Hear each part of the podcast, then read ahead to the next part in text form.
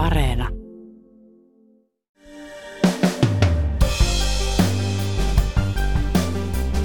Viranomaisten mukaan Suomen suurimpia turvallisuusuhkia tällä hetkellä on Venäjältä tuleva hybridivaikuttaminen. Suojelupoliisi sanoo, että vaikuttamisyrityksiä voi odottaa ihan lähiaikoina ja syynä on Suomen Nato-pohdinta. Jos Nato-jäsenyysprosessinkin mennään, niin se on aika pitkä kuitenkin se aika, mikä siinä prosessissa kuluu, ja siinä on sitten erilaisia paikkoja, missä voidaan pyrkiä tällaista vaikuttamista tekemään. Vieraana on tänään Suojelupoliisin erikoistutkija Veli-Pekka Kivimäki. Tänään on keskiviikko 27. huhtikuuta. Kuuntelet Ylen uutispodcastia. Minä olen Reetta Rönkä.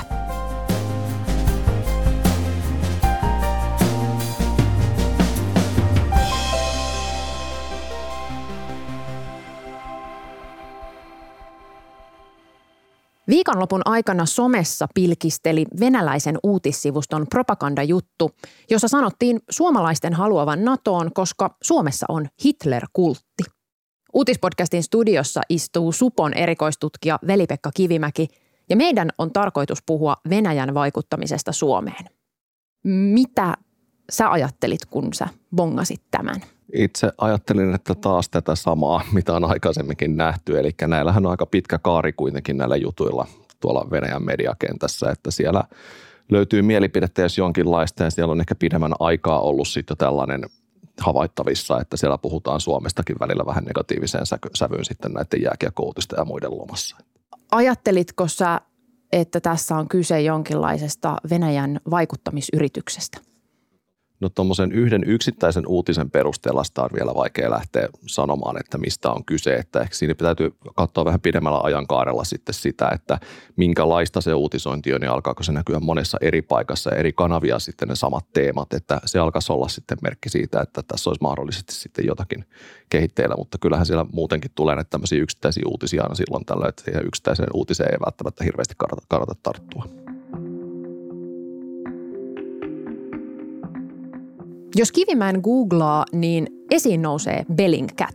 An online detective agency that he called Bellingcat. Bellingcat on tutkiva ryhmä, joka penkoo taustoja ja salaisuuksia vaikkapa rikoksista, ihmisoikeuksien loukkaamisesta tai valtioiden valheista.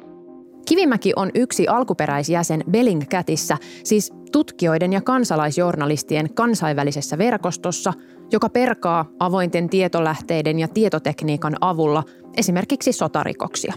Kivimäki oli mukana toiminnassa 2014-2016 ja osallistui esimerkiksi malesialaisen matkustajakoneen alasampumisen selvittämiseen vuonna 2014. Kansainvälinen Bellingcat-tutkijaryhmä uskoo, että Malaysian Airlinesin lento MH17 ammuttiin alas Venäjän armeijan Buk-ilmatorjuntaohjuksella. Bellingcatin raportin mukaan siitä ei ole suoria todisteita, ampuivatko ohjuksen venäläiset sotilaat vai itä-ukrainalaiset separatistit. Tuolloin Kivimäki työskenteli Microsoftin insinöörinä. Nyt hän on Supon erikoistutkija. Supo, eli suojelupoliisi, eli Suomen valtion kansallisesta turvallisuudesta vastaava tiedustelu- ja turvallisuuspalvelu, varoitti taannoin, että Suomen suurimpia kansallisia turvallisuusuhkia on Venäjän laaja-alainen vaikuttaminen. Mutta mitä se laaja-alainen vaikuttaminen siis on? Kokeillaan toisen esimerkin kautta. We are all honored that President Zelensky is able to address today the Finnish parliament from Kiev despite in the midst of the war. Mr. President, you are warmly welcome.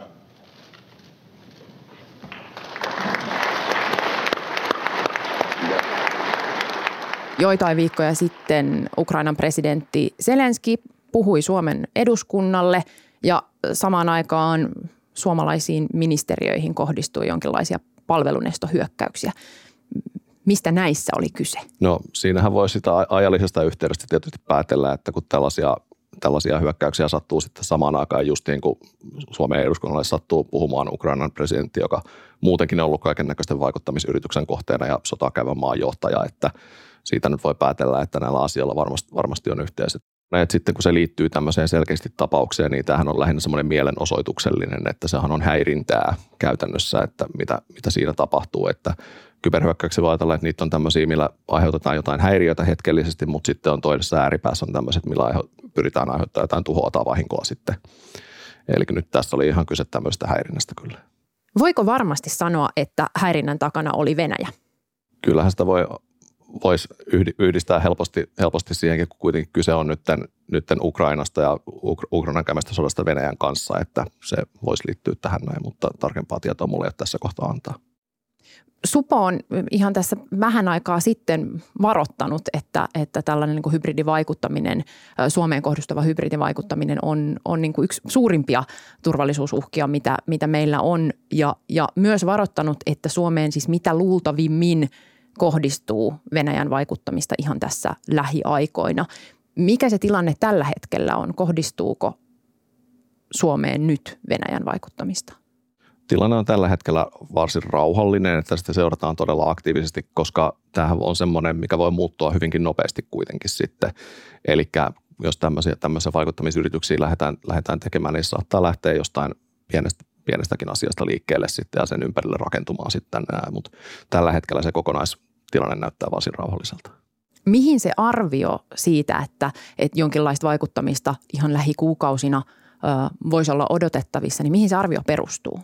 Käytännössä se perustuu siihen, että nyt kun meillä on tämä NATO-keskustelu aktivoitunut tässä ja aktivoitunut tämä keskustelu siitä, että me liityttäisiin Naton jäseneksi, niin käytännössä tämä NATO-jäsenyys on semmoinen, mitä Venäjä on katsonut ja sanonut siitä, että ei toivo, että Suomi ja Ruotsi liittyisi Natoon varsin voimakkaastikin, jolloin siitä voidaan päätellä sitten, että tämä on semmoinen, mihin Venäjä mahdollisesti haluaisi vaikuttaa sitten meillä tähän NATO-keskusteluun ja NATO-pyrkimyksiin. Ja siinä tämmöiset niin kuin hybridivaikuttamisen tai laaja-alaisen vaikuttamisen keinot voisi olla sitten yksi keino.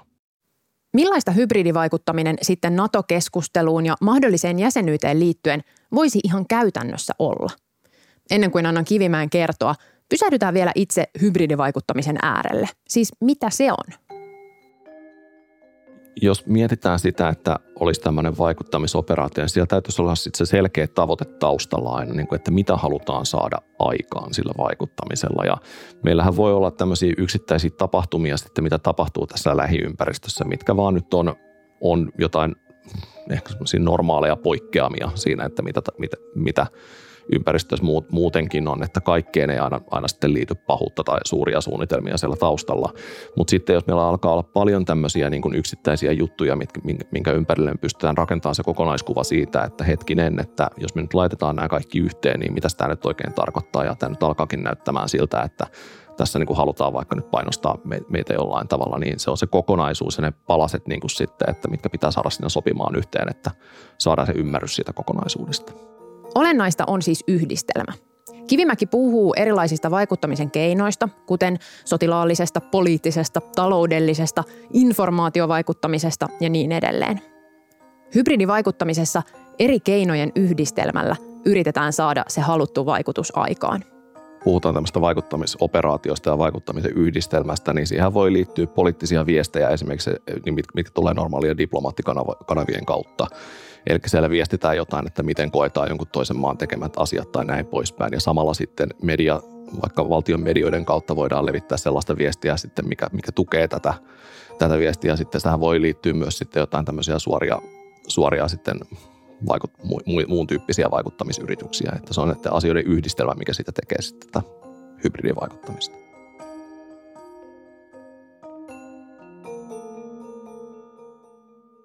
Keihin hybridivaikuttamisessa halutaan vaikuttaa? Siis keihin se niin kuin kohdistuu?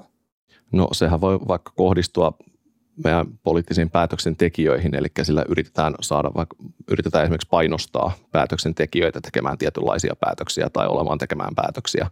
Et se voi olla yksi tavoite. Sillä voidaan pyrkiä sitten myöskin vaikuttamaan esimerkiksi kansalaismielipiteisiin jostain asiasta, että pyritään hämärtämään esimerkiksi mitä on jonkun asian taustalla tai aiheuttamaan hämmennystä sitten tai heikentämään luottamusta esimerkiksi poliittisiin päätöksentekijöihin, että ne tavoitteet voi olla sitten ja nämä kohteet voi olla sitten monenlaisia. Ja tästä päästään takaisin tähän hetkeen ja NATO-keskusteluun. Nyt me ollaan tilanteessa, jossa on aika vahva tämä kansantuki ja vahva poliittinenkin tuki, että siinä mielessä mielipiteen kääntäminen voi olla aika hankalaa. Että enemmänkin sitten kyseessä voi olla joku tämmöinen painostustyyppinen sitten, jolla pyrittäisiin sitten vielä osoittamaan mieltä. Voi olla vaikeaa enää kääntää päätä tässä tämän asian suhteen nyt muuten, mutta sitten se voi olla jotain tämmöistä häirintää, jolla pyritään sitten saamaan tämä meidän prosessi näyttäen epädemokraattiselta tai saattaa meidän päätöksentekijät huonoon valoon siinä, että miten tätä prosessia viedään läpi. Ja sehän voi tapahtua sitten tässä, jos tässä siihen NATO-jäsenyysprosessinkin mennään, niin se on aika pitkä kuitenkin se aika, mikä siinä prosessissa kuluu. Ja siinä on sitten erilaisia paikkoja, missä voidaan sitten pyrkiä tämmöistä vaikuttamista tekemään. Mainitsit painostamisen. Ketä painostettaisiin tai mitä painostettaisiin? No esimerkiksi nyt, mitä tuohon Ukrainan sotaan liittyy, niin siinähän tulkittiin, että nämä Venäjän sotilaalliset liikkeet alun perin olisi ollut painostusta Ukrainaa kohtaan, että Ukrainaa yritettiin pakottaa tähän Minsk 2-sopimuksen noudattamiseen sillä, että tuotiin sitä sotilaallista kalustoa paljon sinne Ukrainan rajalle. Ja sillähän pyrittiin nimenomaan painostamaan sitten Ukrainan valtionjohtoa näitä sopimuksia sitten taipumaan. Tämmöinen päätöksentekijöiden valtiojohdon painostaminen voi olla niin kuin yksi tämmöinen keino. Viimeisimmässä turvallisuusselonteossa, jota NATO-selonteoksikin kutsutaan, hybridivaikuttamisesta puhutaan paljon. Selonteossa muun muassa todetaan, että vaikuttamiseen voi sisältyä sotilaallisen voiman käyttöä. Tämä sotilaallinen voimankäyttö voisi olla esimerkiksi yksi esimerkki, mitä on mainittu, on nämä ilmatilaloukkaukset. Että se voi olla yhden sorttinen sotilaallisen voiman näyttö. Tai sitten tämmöisen niin laajamittaisten harjoitusten järjestäminen esimerkiksi Suomen lähialueelle, missä tuodaan sitten poikkeuksellisen isoja määriä sotilaskalustoa nyt tänne Suomen rajalle, että se on yhden sorttinen mahdollisuus. Mutta sitten myöskin tuossa Itämerellähän tietysti voi olla sitten jotain laivastotoimintaa tai muuta vastaavaa, millä pystyttäisiin sitten muodostamaan sellaisia tilanteita, mitkä voisivat olla hankalia. Yritetään saada prosessi näyttämään epädemokraattiselta, jotenkin niin kuin hähmäseltä. Olisiko tällaisen tarkoitus saada suomalaiset ajattelemaan, että epädemokraattista ja kamalaa, mitä täällä touhutaan, vai ehkä muut NATO-maat ajattelemaan, että tuosta nyt ei niinku tule yhtään mitään? No siinähän voi olla molemmat, että jos se saadaan tämä prosessin legitimiteetti jollain tavalla kyseenalaiseksi tässä niin silloinhan se saa meidät näyttämään toki huonolta muiden silmissä, mutta sitten meillekin jää kytemään semmoinen niin kuin ehkä kaksijakoisuus tänne näin, että mietitään, että menikö tämä nyt ihan niin kuin piti ja näin poispäin. Ja se voi luoda sitten semmoista pohjaa niin kuin myöhemmälle vaikuttamiselle sitten myös, mitä voitaisiin käyttää hyväksi. Kivimäki nostaa lähihistoriasta esiin vaalivaikuttamisen ja esimerkkinä Ranskan presidentinvaalit vuonna 2017. Ranskassa presidenttiehdokas Emmanuel Macronin kampanjan aineistoa on vuodettu internettiin vain päivää ennen vaaleja. Tietomurtoaineistossa on muun muassa asiakirjoja, sähköposteja ja kirjanpitoa. Silloin Emmanuel Macronin kampanjaan tehtiin Hack and Leak-operaatio. Eli tässä Hack and Leakissä on kyse siis siitä, että tehdään tunkeutuminen johonkin tietojärjestelmään. Siinä tulee tämä hakkerointiosuus ja viedään sieltä tietoa ja vuodetaan se julki, mikä on tämä liikkiosuus siinä. Eli käytännössä siinähän haetaan sitä, että voitaisiin tehdä tämmöisiä niin kuin mehukkaita paljastuksia tavallaan vuotamalla tietoa, mutta sehän voi olla myöskin ihan puhdasta häirintää, niin kuin se oli tässä Ranskan presidentinvaalien tapauksessa. Eli siellä 2017 vuonna tunkeuduttiin tämän Macronin presidentinvaalikampanjan järjestelmiin ja sieltä varastettiin tietoa ihan, siinä ei ollut mitään suunnitelmallisuutta sillä tavalla, vaan sieltä otettiin mitä irti saatiin ja vuodettiin se ulos. Ja siinä tiedossa itsessään ei ollut mitään edes poikkeuksellista, että sitä, vaan se vaan vuodettiin ulos muutamia päiviä just ennen näitä vaaleja, että saatiin niin kuin tämmöinen epämääräisyyden tunne, että katsokaa nyt tässä on tietovuotamissa jotakin hämärää, vaikkei siellä ollut mitään hämärää, niin sillä luotiin kuitenkin se mielikuva sitten, että nyt on niin kuin jotain outoa tapahtunut. Mutta tokihan sitten voisi olla semmoinen tilanne, että siellä olisi oikeasti jotain kiusallista seassa ja silloinhan sillä voi olla ihan toisenlainen vaikutus. Esimerkiksi Ranskan presidentinvaalien yhteydessä siellä havaittiin tämmöisiä tietynlaisia sormenjälkiä niissäkin tiedoissa, mitä oli vuodettu ulos, että niitä oli joku käpistellyt sen jälkeen, kun ne oli otettu sieltä ulos. Eli tarkoittaa sitä, että on se mahdollista, että se, kuka sen tiedon on sieltä ottanut ja vuotaa sen ulos, niin se pystyisi siinä välissä sitten tekemään jotain sille tiedolle myös, että syöttämään sinne väärää tietoa tai ottamaan sieltä pois tai näin poispäin, että se on ihan täysin mahdollista myös. Suomessa käydään seuraavat vaalit ensi keväänä, kun on eduskuntavaalit. Millaisia vaikutusyrityksiä Suomen vaaleihin voisi kohdistua? No meidän vaalithan on saanut olla rauhassa, että meillähän tämmöisiä niin kuin vastaavan tyyppisiä niin kuin vaikuttamisyrityksiä ei ole tähän mennessä nähty vaaleissa, että ehkä nyt tässä kohtaa lähtisi veikkailemaan vielä mitään tulevien vaalien kohdalta, että kohdistuuko niihin vaikuttamista vai ei, mutta aikaisemmin ainakin me ollaan saatu olla varsin rauhassa. Mutta tilanne on nyt hyvin erilainen kuin aikaisemmissa vaaleissa, että kohdistuuko nyt ensi kevään vaaleihin jotenkin erityinen mielenkiinto jo tässä kohtaa? No se vähän riippuu sitten missä kohtaa tämä meidänkin, jos nyt lähdetään tähän NATO-prosessiin mukaan, missä vaiheessa se nyt on, niin se voi toki tuoda sitten mukanaan, että jos se päätös ei tai jos se jäsenyys ei ole vielä siinä kohtaa lyöty lukkoon, kun nämä vaalit pidetään, niin totta kai se sitten lataa näihin erilaisiin jännitteisiin näihin vaaleihinkin. Kannattaa tiedostaa, että mitä muualla on tehty, mutta sehän ei ikinä kopioidu niin kuin suoraan paikasta toiseen, että miten näitä asioita tehdään, että kuitenkin jokainen maa on erilainen ja jokainen ympäristö on erilainen, niin ne vaikuttamisyrityksetkin sitten voi olla aika erinäköisiä, mutta hyvä se on tiedostaa, että mikä kaikki on mahdollista kuitenkin. Ja koska jos nyt miettii vaikka jotain tämmöistä tietovuotoa, jos nyt yhtäkkiä tässä ilmaantuu semmoinen, niin kriittisesti siihenkin pitää siis suhtautua sitten, että no mitäs tässä nyt oikein on, että miksi nyt ja mitä se on syönyt sisäänsä ja onko se ylipäätään aito.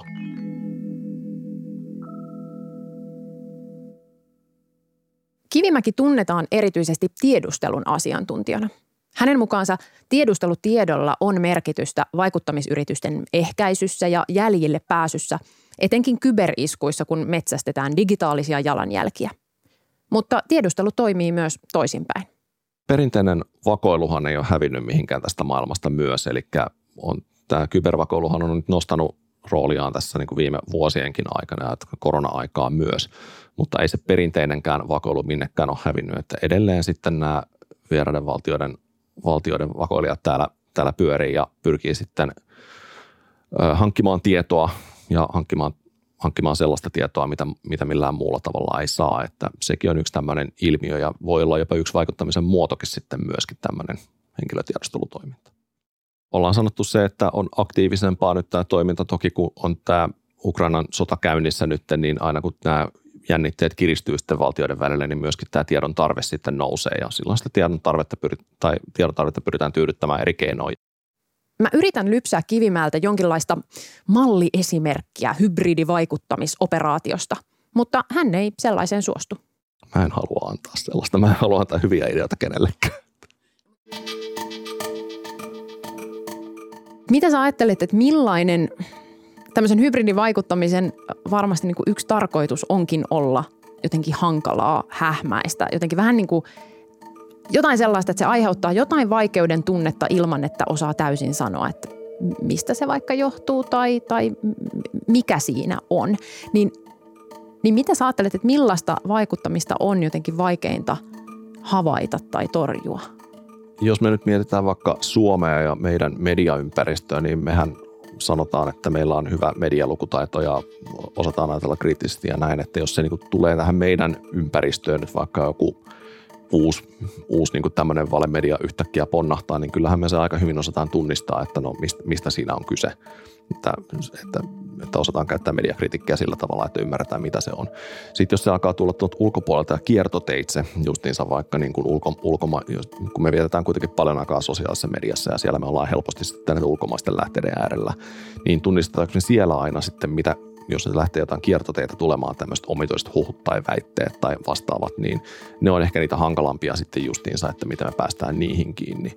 Tai sitten jos mietitään nyt just näitä kybermaailman ilmiöitä, niin sielläkin voi tapahtua sitten jotain häiriöitä tai outouksia. Nehän on myös sitten sellaisia, niin kuin mitä joudutaan aina selvittelemään, että mistä siellä on kyse ja onko siellä pahuutta taustalla vai ei.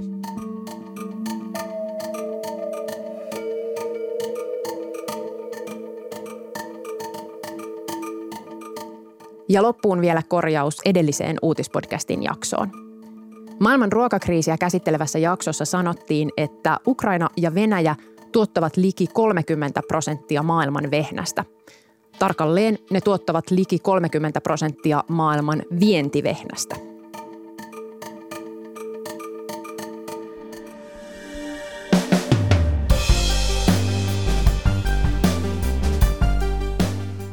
Kiitos kun kuuntelit uutispodcastia. Ylen uutispodcast ilmestyy joka arkipäivä kello 16 Yle Areenassa. Sieltä löytyvät myös uutispodcastin edelliset jaksot. Voit lisätä meidät suosikiksi painamalla sydäntä.